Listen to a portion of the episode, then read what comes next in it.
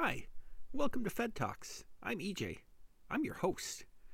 This is the podcast that I still can't figure out how to get on iTunes, and I still don't have a theme song, and still kind of flying by the seat of my pants. But uh, that book I ordered about how to do a good podcast is coming out this month, so hopefully you've only got an episode or two of me floundering before I'm all professional and good at this.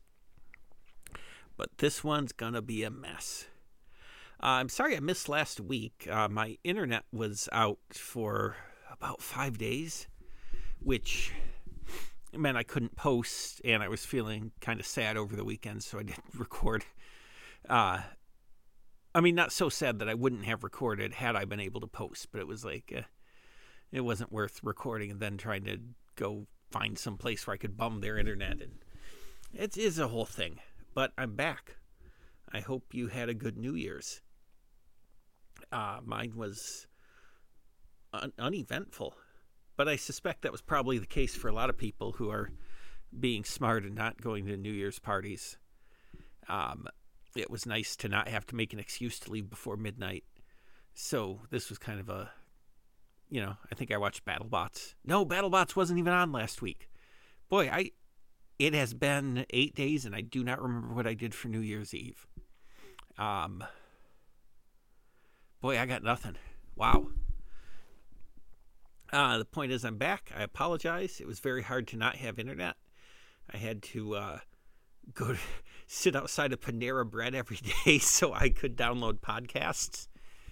And that's obviously a lot nicer when there's not a plague because then you can go in and have a bagel and just download your podcasts on Panera's got fast Wi-Fi, you guys.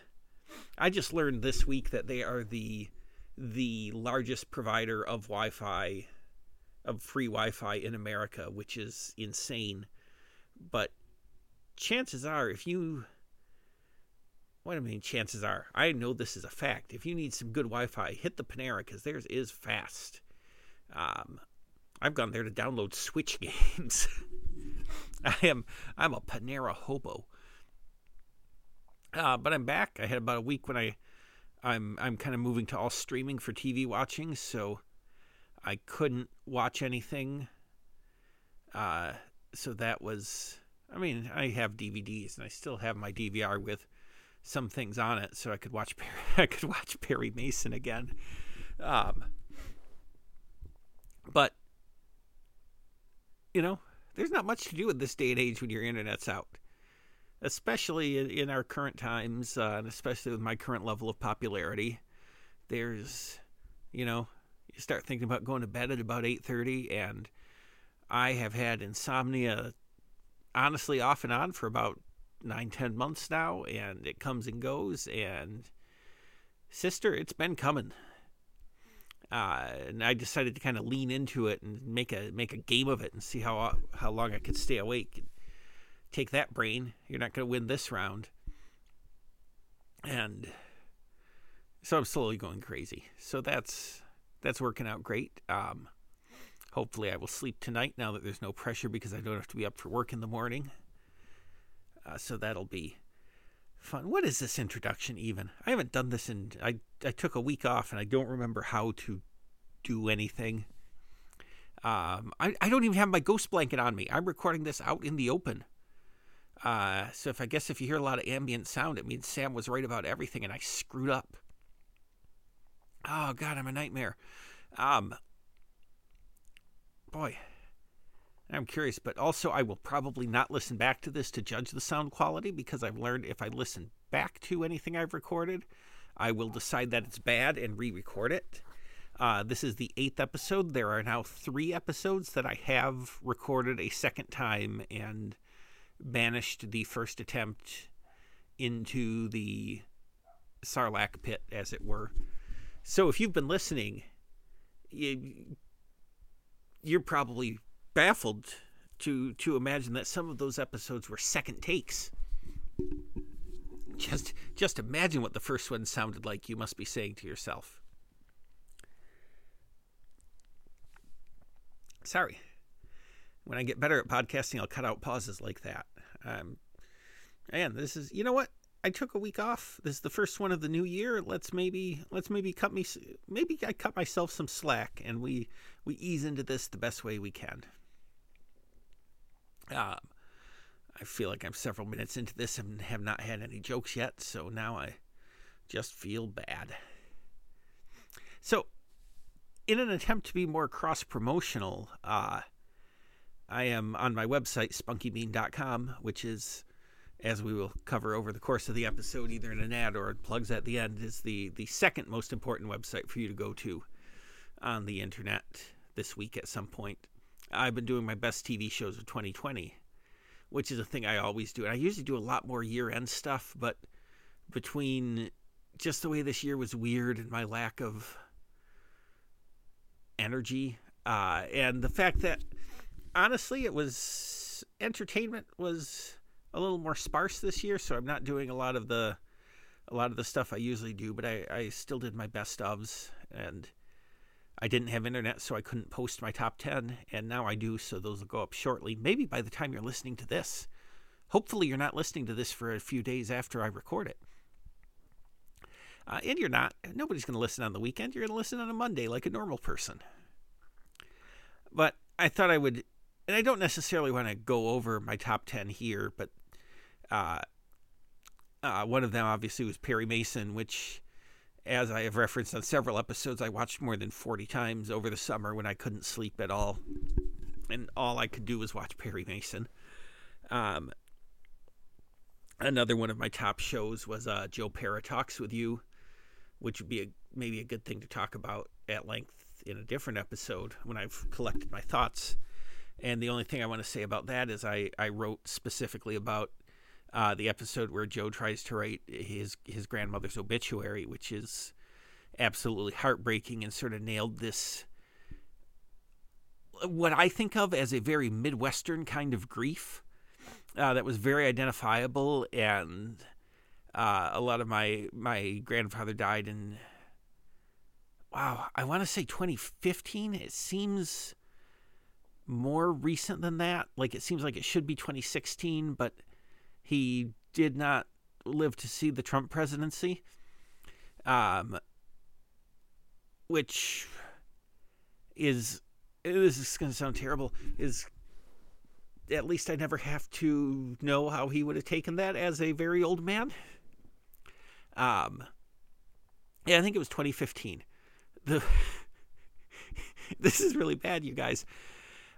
I'll be able to track it because I remember God, I'm terrible. I remember what Doctor Who episode was on the next day because I was trying to write his eulogy. And uh, this was in the in a period where uh, Doctor Who was on Saturday, and I would watch Doctor Who. It would get done at ten, and I'd go to the sports bar by my house uh, because they would start having half price food specials at ten o'clock on weekends. So it was always kind of a, a nice night. But I, I remember in particular that night I tried to stick to my routine because I'm a robot boy and I have to. But uh, and I'm you know I went there every week for a while. People there kind of knew me, so uh, this particular day, which now must have been in 2016. Now as I'm running through a list of when Doctor Who episodes aired, uh, 2015. Sorry, I can't get this right. Uh somebody one of the the wait people not even my not even my waitress came to the came to my table and asked if everything was okay which i sort of took in the sense of of uh you know do you need any any a refill or parmesan or something like that? And i said no no i i mean i said yeah no it's fine. And she said are you, are you sure? And i was wondering like if there was something wrong and they were waiting to see if i noticed it. And i'm like i i think so I'm not sure what you want. And she said, Well, people, people noticed you were crying. and we needed to check on you. And that's not actually funny, but it also sort of is. Like now it is. It wasn't then. I was. But uh, back to my original point about the the Joe Pera eulogy episode was it was super identifiable because part of this the eulogy he writes is so long that they can't run it in the paper without cutting out all the other sections. And uh, in my own experience, when I was not so much when I was writing it, but I was actually delivering the eulogy, and for context, like all of my uncles are ministers, and I still did the eulogy for my grandfather, which I'm I'm glad I did, but at the time it was very stressful. And also, uh, at the time I was doing more stand up, and it was very hard to stand in front of people with a microphone and not fall into that rhythm, which would be would have been completely inappropriate. But uh, I, I, I had everything written down, and towards the end, I just went off script, and I couldn't stop talking about like memories. And there's just sort of this idea that like if you just you just want to share everything when you when you've lost somebody is uh, I think what both I and the fictional version of the person named Joe Pera were going through, and uh, so I identified with that episode very very hard. So I wrote something about it. I wrote a whole article about it on SpunkyBean.com and uh, the, the father of the writer of the episode, uh, Jo Firestone, who also plays Sarah on the show, uh, he he found it and reached out to me on Twitter to thank me for it, and we had I had this very nice conversation with Jo Firestone's dad, and it was it was very sweet, and it's. I, I, I told some of my friends at the time, but it's kind of was like a little thing for me because it it wasn't even funny. It was just a very this very sweet man was being nice to me and thanking me for saying nice things about something his daughter wrote. Uh, so that was that was lovely, frankly. And uh, one other show in my top ten I want to I want to talk about here because I I don't really have another good venue to tell this story. So uh, uh, as I mentioned, probably incessantly, I'm I'm trying to be a writer. Uh, I'm currently working on writing scripts for a, a scripted sci-fi comedy podcast that uh, we will be able to start recording when people can be in the same room. Uh, and it's possible the uh, cover art for it will eventually be well, definitely eventually, but possibly before the show is released, be on a a Tees by Summer shirt even though it would not sell very well since nobody knows what it is. But the art on it is the art is very good. When, when that's available, and I can talk more about the show, I really want to sort of explain how the the cover art was so good that it changed the way I I wrote. Uh, I basically threw out the original second episode, and it changed the way I wrote things going forward. But we'll talk about that later. Um, probably in some sort of ad break when I want to take a drink. But my point is, I've been trying to, you know, I'm I just I just want to be a writer. I want to sell a TV show. I want to I want to make a TV show. I have all these I have all these pilot scripts. Um, and yes, I'm old and I live in the Midwest, and it will not happen. But I'm going to keep trying because what else are you going to do? But uh, I've been fascinated with the idea of grown-up boy detectives for years. Um, there was, I I was took uh, uh, took part in a script writing contest in like 2009, I want to say. Yeah, it must have been like 2009 because uh, I was in Arizona when I started writing it, and I don't think I've been to Arizona since 2009, 2010. So uh, but I, I got an honorable mention, which meant nothing, but I felt proud of myself. But it was my, I wrote a pilot script about grown up boy detectives.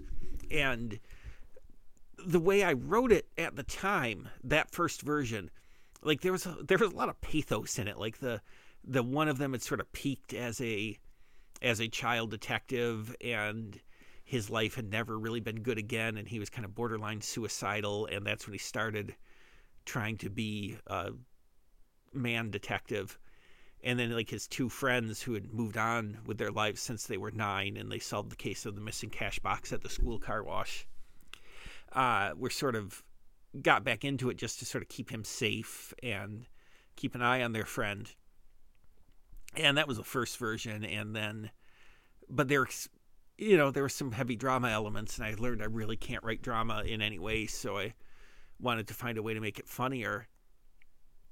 And uh, it was something that was in my back pocket for years. And then uh, Donald Glover's uh, comedy group, D- Derrick Comedy, was that what they called themselves? Uh, they did that movie Mystery Team, which is about which was about grown up boy detectives, except they were still like it was silly and they were still emotionally children. So I could it was not really the same same uh same ground I was treading. So I after a couple years I felt like okay, this is still something that can be done. And I've been working on it. I've written a bunch of of pilot scripts that have been good enough to show to people and I could not crack this. And I finally made it work when in my head I I, I figured there had to be two of them and they went back to being uh, detectives because they were bored I saw those basically bored house husbands whose wives were way more successful than they were. Uh, one of their wives wrote a Marvel movie in the sc- in my script, which uh, I, I still think that's kind of a funny idea. But then I decided to really make it work. I was going to base the two main characters on Paul F. Tompkins and John Hodgman, who are two of my favorite comedians, and I listen to them on various podcasts all the time. And I sort of have their their voices really clearly in my head, and it seemed fun to write for them. And then if I named the characters John and Paul, maybe it gave me an in on uh, on on getting the scripts to them. Sort of like how Brooklyn Nine Nine they named Sergeant Terry that before they cast Terry Crews, and then they went to him and said, "Hey, we named this character after you. You might want to do it." And obviously, that was a different thing because that was a successful television producer who had made multiple shows by that point as opposed to some some douche in the Midwest. But that was that was still my shot, and I finally I wrote the script and I was so happy with it, and it was weird, and I, I it just really came together for me, and I was so happy with it, and I was ready to to send it to my I have a producer friend who I kind of run everything past even before I show my agent because uh, she's very good at identifying what how to make things better or what I need to focus on and I don't know if I should say her. This is second time in a row I haven't known if I should say somebody's name because she's she is a professional, but she's doing this for me in a uh, in a purely personal capacity, kind of separate from her job, and I, I don't want to start trouble.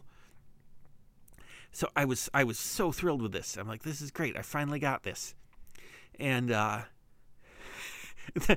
a friend of my my friend Larry came up with the title. It's called Portmanteau it's it was going to be set on on the the Atlantic coast on one of those uh, like Cape Cod type towns. Um, and that was a funny name. And it's great. Okay, I'm so happy with this. I finally got this monkey off my back and wrote this script. And then two days after I finished it, uh, uh, John Hodgman announced his new project that had been they rec- it's an animated series that had been recorded like two years earlier, and in it he plays a grown-up boy detective. and it is just a like not even that there was a grown-up boy detective thing, but that it it's made by the guy I based the main character on, which is just the the wildest coincidence and also pretty much made it unusable. and uh, John Hodgman's version was called Dicktown, which turned out very funny, and uh, it had a very different approach where he was he was literally grown up Encyclopedia Brown, but he was also still solving. He also still solves crimes for children as a 47 year old man, uh, and it was very funny. And you know, obviously, just a complete crazy coincidence but I have never worked so hard at something that I had to completely throw out. Uh, so that is my tale of trauma with involving Dicktown slash Portmanteau. Although Sam thinks I can tweak it so that it's about. Uh, I believe he said dads in a blues cover band who want to start a detective agency. And that sounds like something very specific to his experience. But he thinks it's salvageable if I lose the grown up boy detective angle and maybe not base the character on John Hodgman. Sam's advice on that was to write that character as me because I'm just sadder John Hodgman. Uh, this still makes me funny to think about it. It's both a devastating burn and also accurate. Uh, I'm going to luxuriate in that for a bit and take a drink, and I'll be back with a word from our sponsor. Who do you think it'll be? Hi, this is an ad. I realize there is nothing audible to indicate that we've switched from regular show to ad. I have no musical sting, I have no transitional effect. I don't even have a change in my voice. Uh, I just hit pause and have a drink, and then I unpause. That's a peek behind the curtain. Maybe when I get that podcast book, I'll figure out how to do this well. But uh, speaking of people doing things well, yes, that was a segue. Thank you very much. That comes from my 10 years of failing at stand up comedy. Uh, our, our consistent, wonderful sponsor, teesbysummer.com. Uh, first off, teesbysummer.com, the website now redirects to the Etsy store, which is where I've been telling you to go anyway. Now you don't have to look anything up. You don't have to do a separate search. You just, boom, teesbysummer.com. Ding, there you are. Uh, and since last time, last time we talked, uh, there's some new designs up there. Uh, specifically, a couple, a couple more based on "I Think You Should Leave," and I think it's okay to say this because I think, uh, I think she put it on the Tees by Summer social media. She's going to try to do a shirt for every sketch from season one of I Think You Should Leave, which is the sort of of like grand uh, uh, project that I really I really enjoy. Anytime somebody wants to do everything, I'm like, all right, bring it on. You want to recap every episode of a show that ran 100 plus episodes? All right, I'm in. Liz, go for it, brother. But yeah, so this will be a shirt for every sketch. And obviously, I am very excited for the hot dog car already. Um, or, God, I can't even imagine what the design would be for the Tim Heidecker Colgate Comedy Hour guy sketch. But I know I'll buy that one. So there, there's a couple new ones, and uh, they look great. There's there's uh, a whoopee cushion from I don't know, you either know the show or you don't. It's not like I'm going to explain the sketch to you. And there's the the door from the the first sketch in the first episode. And uh, I just want to say this about the. I've gotten several shirts from the the Etsy store now, and the quality, the shirt quality is much better than uh, like the T Teespring or TeePublic stuff. Those shirts are they can be a little cruddy. These are great. They look amazing. They ship very fast uh, and what I think is cool, and I'm just going to be complimentary for a minute, if that's okay. Uh, uh, Summer, the the eponymous Summer of Tees by Summer, is a very talented artist, and some of her stuff is very, very. Uh, there's some really detailed stuff. Uh, I don't think it's not on the Etsy store, but a, one she did last year, a, a Revolution shirt, is really intricately drawn. There's a, there's a crowd, and it's just and, and the way it reproduced like on fabric is kind of amazing. And uh, the the that's a chunky shirt has this weird. I think I realized I like that one so much. As I've said before, it's my favorite shirt uh, because the the style sort of reminds me of my favorite comic artist, uh, Keith Giffen. Although what he does is when he he kind of uses his style in the service of like this real off-putting ugliness. He's got multiple styles. Look, we'll talk about Keith Giffen some other time. This is not an ad for Keith Giffen. But this the that's a chunky shirt sort of looks like like an appealing version of his of when he does kind of a, a an abstract style uh, that he used for like Trencher and Lobo. I'm talking a lot about Keith Giffen in this ad. Uh, but it really appeals. In fact, it really specifically looks to me like the one time uh, uh, Keith Giffen inked Bill Sienkiewicz on a Bill Sienkiewicz. I, I know how to pronounce his name. I mispronounced it. Uh, Giffen uh, inked Sienkiewicz on a, a Mad Hatter one shot, which is maybe the dorkiest sentence I've ever said, and I'm leaving it in because that's how I talk. Uh, but so that's super appealing. But uh, some of these new shirts are, I don't want to say simple, but they're sort of. There's like a graphical element, you know, the door and the whoopee cushion. And when you do that, it's got to look good and interesting because a door in itself is not going to grab your attention. And they really do look good. Like, I'm to say this and eventually, and, and, you know, Teased by Summer will hear this. That's her name, full name is Teased by Summer. Uh, will hear this and then I'll feel all embarrassed I was this complimentary. But it's also a very good, like, has a very good sense of graphic design. And like, if the one graphic element on a, a shirt is going to be a door, it's going to be a good looking sort of, sort of interesting door, like an interesting door to look at. I wish I knew more about art so I could explain it better. But the fact is, there's a lot of awesome stuff going up there. Uh, eventually, possibly the design for my upcoming scripted podcast, which, when that is available on a shirt, I will probably openly weep because it'll feel like I've achieved something. But don't worry about that now. Worry about the stuff that's currently up on teesbysummer.com. If you if you don't have money right now, you know what? Just go to the store, check things out, uh, mark it as a favorite. That helps with the algorithm. Then come back and buy something, and then I want you to tell me that you bought something. And then I don't know. We'll be better friends. We'll definitely be better friends. That's how we're gonna bond, right? All right. That was the ad, teesbysummer.com. You can't go wrong. And we're back.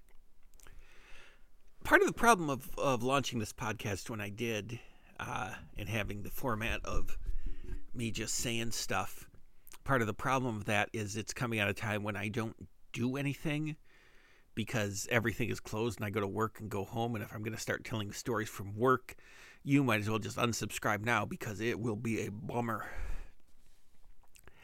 Uh, but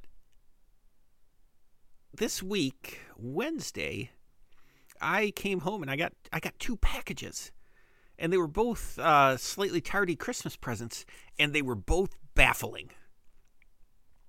So one thing I got was a it was a mug, and you can sort of tell when somebody sends you a mug because it's that it's that that that uh, like square with the rounded corners styrofoam container You've seen it. You know if that package shows up on your doorstep, you you got a mug, man. And it was a Better Call Saul mug, which is awesome. My favorite show, Better Call Saul. Uh, favorite current show. Let's let's get it straight. Uh, probably top 10 all time maybe. I, we'll work this out later. But uh, and what it is, and it's really simple and really neat looking, is the remember the end of I think it was season two when Mike was gonna gonna take out Salamanca, and he's watching him through the the sniper sight when he's in a little shack, and all of a sudden uh, uh, Mike's horn starts blaring, and that spooks them, and he comes back to see what's going on, and he sees somebody's messed with his car, and they just put a note under the windshield wiper that a handwritten note that just said "Don't," and that note is what's on the mug but there's no identifying information where it might have come from, and it seems menacing when you just, even without the context, just seeing that "don't" is sort of, uh, it's, I don't know what what uh, yeah, it was it, it made me afraid. Uh, that was for my friends Brad and Becky who listen to this podcast. Hi, Brad and Becky. I want to have Brad on as a guest sometime because uh, uh, his vibe with me is real interesting because I think he disapproves of me. Like we're friends and he's a very nice man, but he can sort of turn on this thing where where he's got a Ron Swanson energy to him. Is I think the best way to say it. And I feel like if I were to put him on microphone, he would not ha- he would not be able to uh stop himself from from making me feel bad. And I think that would be kind of fun. also, one year we went to a Halloween party, and uh, he was Ron Swanson, and I was Kenny Powers from Eastbound and Down. And they were both good costumes, and it was very fun. And I have so many pictures of me and Brad just hanging around. It's just Kenny Powers and Ron Swanson. And somebody actually put a picture of us on a mug, and man, people are always making mugs for me. it's so it's weird that I have a mug with my own picture on it, but also I'm in costume, so I guess it's okay. But uh, yeah, Brad's on my short list of people I want to have on the show. Uh, other people, you know what? Here's some other people I've either I've talked to about being on the show or I just want to have on the show. Is uh, obviously my friend and sponsor Summer, and I say sponsor because uh, she of, of the Tees by Summer ads, not because I'm in Alcoholics Anonymous and I have to call her when I'm relapsing. Um, you know, because she's she's my friend. She's super funny, and we can talk about shorts or whatever. Um, also, there's we've talked about doing a podcast, so it'd be good practice. Uh, my friend Sam, who uh, is doing a lot of the audio work for my other podcast, and I've been doing comedy and improv with for way more years than is okay given my lack of success. Um, and I haven't really talked to him in months, and that would be rad. Uh, my my friend Rachel actually pitched me a segment, so she's going to be on real soon because she had an idea, and I'm like, yes, fill some time. This is good. Um, and uh, I have a Twitter friend named Haley who likes the same shows I do, and uh, I think I think I just want to talk about the Americans and the leftovers with her because those are sort of our two favorite dramas, and uh, I think they're both in contention for best finale ever, and that'd be a good conversation to have. Um, there's probably other people. There's a, there are other people. I just haven't mentioned it to anybody. I haven't mentioned it to Sam or Brad either, so they're hearing it now. Um, and I guarantee Brad will tell me no, because that's our vibe, man. But anyway, that was my dope mug.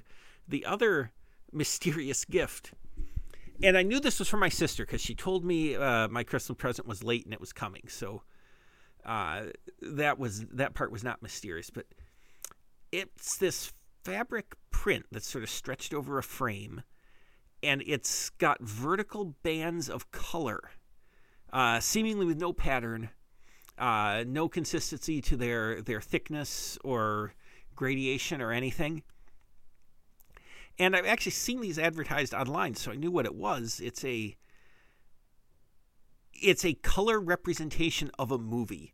Like it's every the dominant color of every frame of the movie makes up this this design and they're they're really cool looking. And I was very excited to have this. But nowhere in the packaging does it tell you what movie it is. so I just have this colorful colorful print that comes from something and before I could get in touch with her I had managed to figure out it was a Marvel movie because there's a kind of a thick band of red at the beginning and that would be their that would be the uh, like the Marvel title card where flat because that's that's predominantly red. And then just from the kind of the palette and the way the colors go wild near the end, I had sort of narrowed it down to uh, uh, Endgame or Thor Ragnarok, figuring those were either the uh, that was either the scene where everybody comes back back to life and joins the fight through the Doctor Strange holes, or uh, uh, Thor and Hulk fighting on the Rainbow Bridge um, with all the Led Zeppelin stuff which the Led Zeppelin stuff obviously not re- be represented on the color gradation, but you you know what I mean. And yes, it turns out it was Thor Ragnarok, the most fun Marvel movie.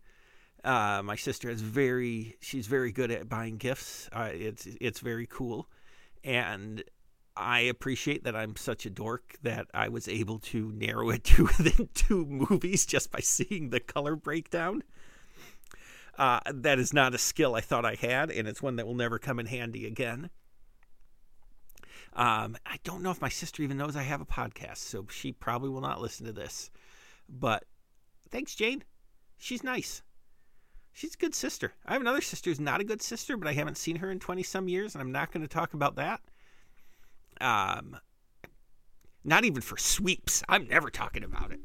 Uh, but yeah, I got a good sister, and that's Jane and she follows me on social she follows me on social media that's like the least a sibling can do i guess it's more than i do for some siblings so maybe i should shut up uh, but that that was rad and i'm a big old dork who knows the color scheme of ragnarok and I will admit that's partly because uh, one of my my pandemic TV watching quirks is that I watch Thor Ragnarok a lot because every time I go on Disney Plus to see something, it's always like, yeah, but Thor Ragnarok is there. I'm gonna have more fun watching that. That one's real good, you guys. I don't know if you've watched it yet, but it's it's dope. Uh, and it's it it's it's partly based on on my second favorite Marvel Comics run of all time, which uh, was Walt Simonson did Thor and he did all the, you know, the Ragnarok stuff. Hulk wasn't part of it. It sort of combines two different series, but uh, and God, that bit with uh, where where Karl Urban from The Boys, another one of my top ten TV shows of the year, is uh plays Skurge the Executioner, and he's got a he goes from henchman to to like saving everybody when he when he fights everybody off on the bridge so so Thor can get everybody to safety and he gives his life. And that's that's directly based on my my favorite Marvel comic of all time. And man I love Ragnarok so much you guys. I'm not even doing jokes right now. I'm just legitimately appreciating a giant hit mainstream movie that that I enjoy a lot uh, my tastes are my tastes are simple. I'm a simple man. I like things that are big and colorful and fun, and uh, I like things that remind me of the comic book that made me cry when I was 12 years old when Skurge the Executioner falls, saving everybody.